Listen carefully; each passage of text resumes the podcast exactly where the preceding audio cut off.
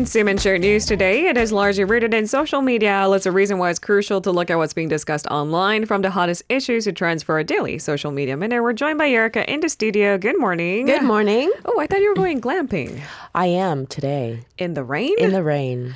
Well, I guess if the tent is strong enough. I mean, could the students have picked a better day I don't think they can control to weather. go glamping in the mountains?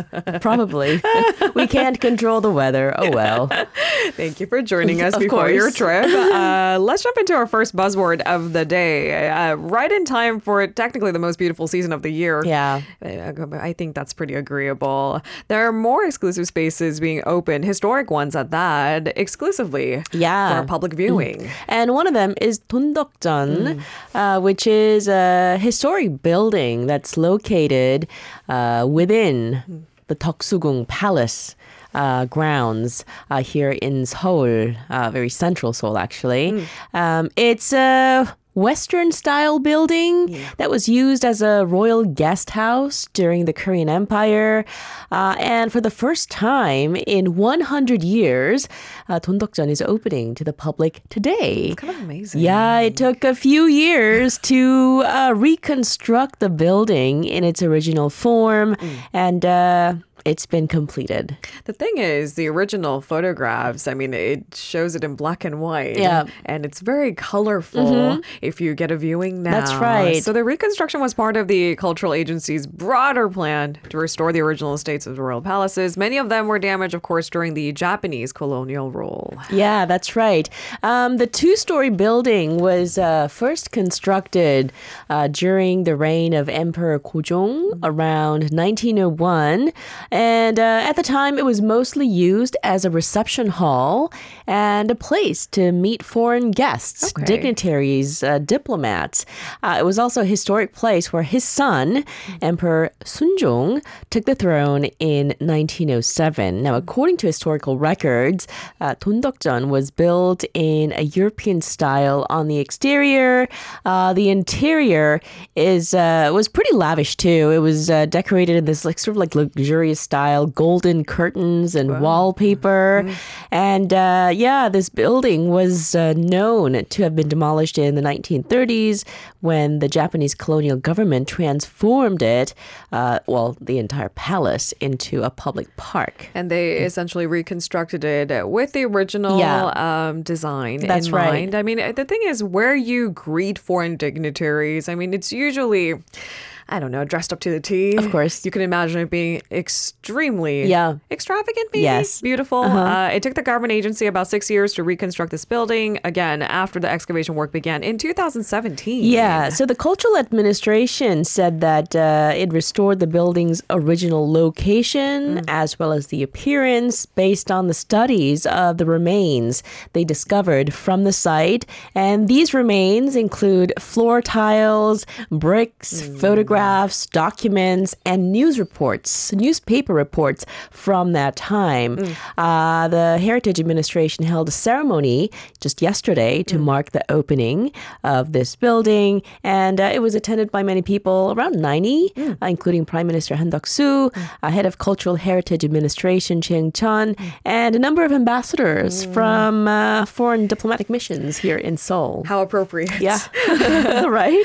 And now it's open to the public for the first time in a Yes. 100 years. And the It's really beautiful. Yeah, you know, Yeah. when you think about it, if you think about the grand spectrum of Korean history, Yeah. 100 years is pretty shy. Yeah, you're right. Uh, but that's maybe the beauty of Dondeokjeon. I mean, there's enough modern elements in there, some of the old. Yeah. It should be a beautiful sight to see. It's really colorful. and the the contrast between the the more traditional sort of like you know architecture Yeah. of the palace Yes. and this is much more modern and uh, western so that should be something really interesting to see as Get well all of that in one Yeah. sight. Take it all in. maybe not on a rainy day. and uh, the best thing is it's located smack in the middle of the city yeah so accessible. yeah All right, let's jump into our second buzzword of the day. So, Seoul has plans to hold its first major military parade in 10 years. Yes. It's raining, but the show must go on. Uh, for the first time in a decade, Seoul citizens are going to get to see a large military uh, parade that's complete with tanks, armed forces marching across the city center today. Uh, and of course, the military parade comes amid escalating tensions with North Korea. Historically, Seoul had conducted military parades every five years since 1998. But in an effort to thaw relations with North Korea, uh, the liberal Moon Jae-in administration scaled down the 2018 parade to an air show. Okay, and now it's been Yeah. brought back. That's Uh, right. Major roads will close throughout the day for the event, which marks the 75th Mm. anniversary of the founding of the Korean Armed Forces. Now, when will the events commence? And tell us about the details of today's events, because honestly, even when they just practice, right? When they were practicing for this, in fact, I did not get the warning, and Oh. it kind of scared me. oh, what's going on? Why there? Yeah. Well, there, there, there was a practice uh, in, in, in around the city, Uh-huh. and it just you heard airplanes and Yeah. jets, and it, it was a lot. Right. Um, so uh, all of that was in preparation for today's event, uh, which will start at the Seoul Air Base at 1.30 p.m. Uh, it's following a memorial ceremony. And from there, uh, roughly 3,700 infantry troops and 170 heavy artillery units, including K2 tanks, will split into two routes. Uh, and then later, they're going to converge again for a parade, a, a joint parade in downtown Seoul. Now, infantry units are going to enter the city through the city's eastern outskirts on buses. So if you're driving, uh, expect partial traffic restrictions from roughly 1:40 p.m. to 2:50 p.m. from Dongbu Expressway to Gangbyeon Expressway. Uh, tanks and armored vehicles are expected to cut through Seoul's southern outskirts, uh, moving through Bangbaedong right around here, and Dongjakdong before crossing the Hangang Bridge to reach uh, downtown Seoul. Uh, now, traffic along this route is going to be restricted in both directions from 1:30 p.m.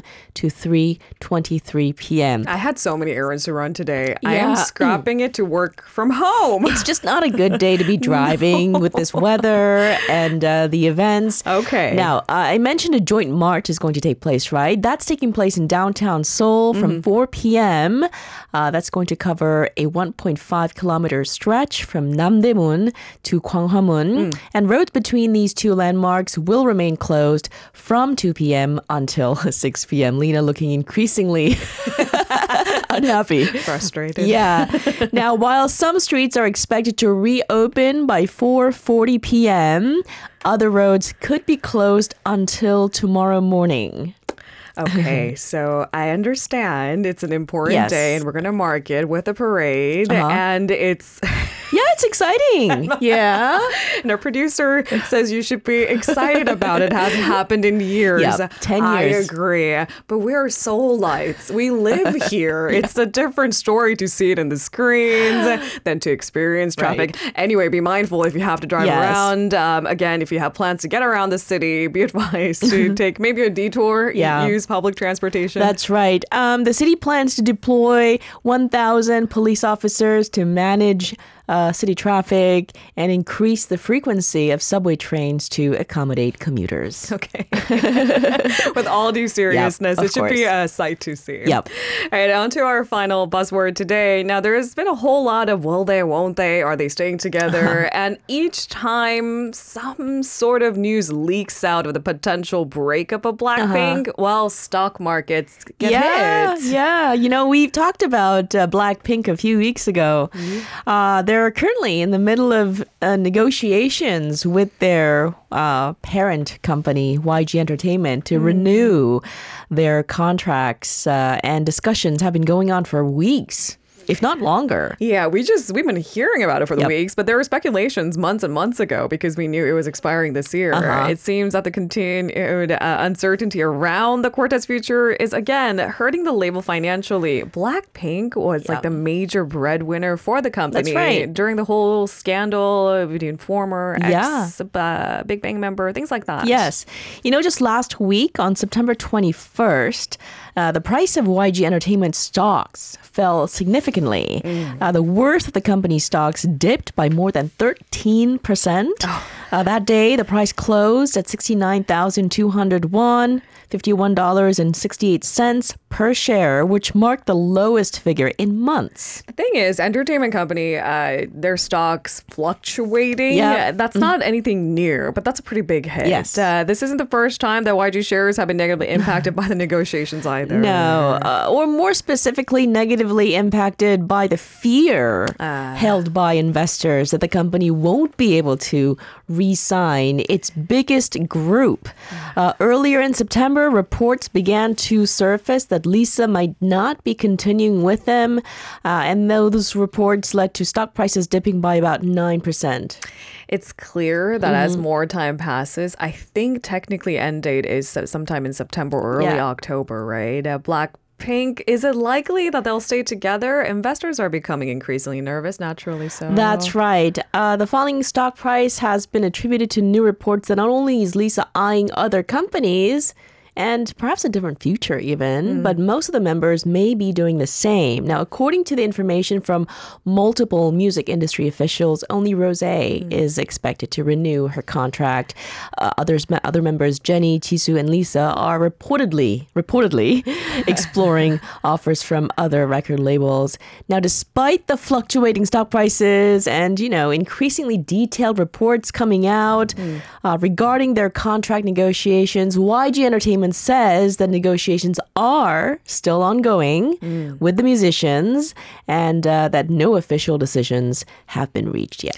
All right, we'll just have to wait and see. Uh, but I mean, they are arguably one of the biggest girl groups ever in K-pop. Yeah, you know, they started their world tour in October last year, which just recently wrapped here In in Seoul. Seoul. And oh my goodness, they made a lot of money for the company. A lot of money. Yeah. If you're curious, look up the articles. There's enough numbers out there. uh, Yes, that millions. hard to fathom, but there you have it. But you know what? Even this idea of girl group not having a shelf life of forever and ever, things have changed, wouldn't you say? Mm. Yeah. I mean, groups have reunions. I mean, there, there's nothing official yet, but I mean, according to speculations, right? Um, it, it doesn't seem like what it was maybe 10 years ago.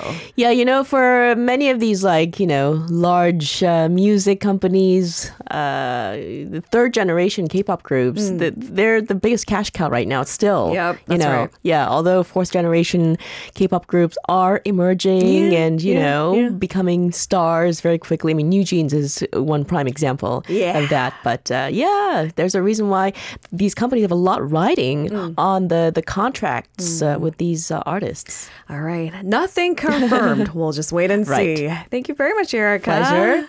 See you Have- tomorrow. Have a good one. I'll be inside a tent. Enjoy yourself. We'll see you tomorrow. See you tomorrow.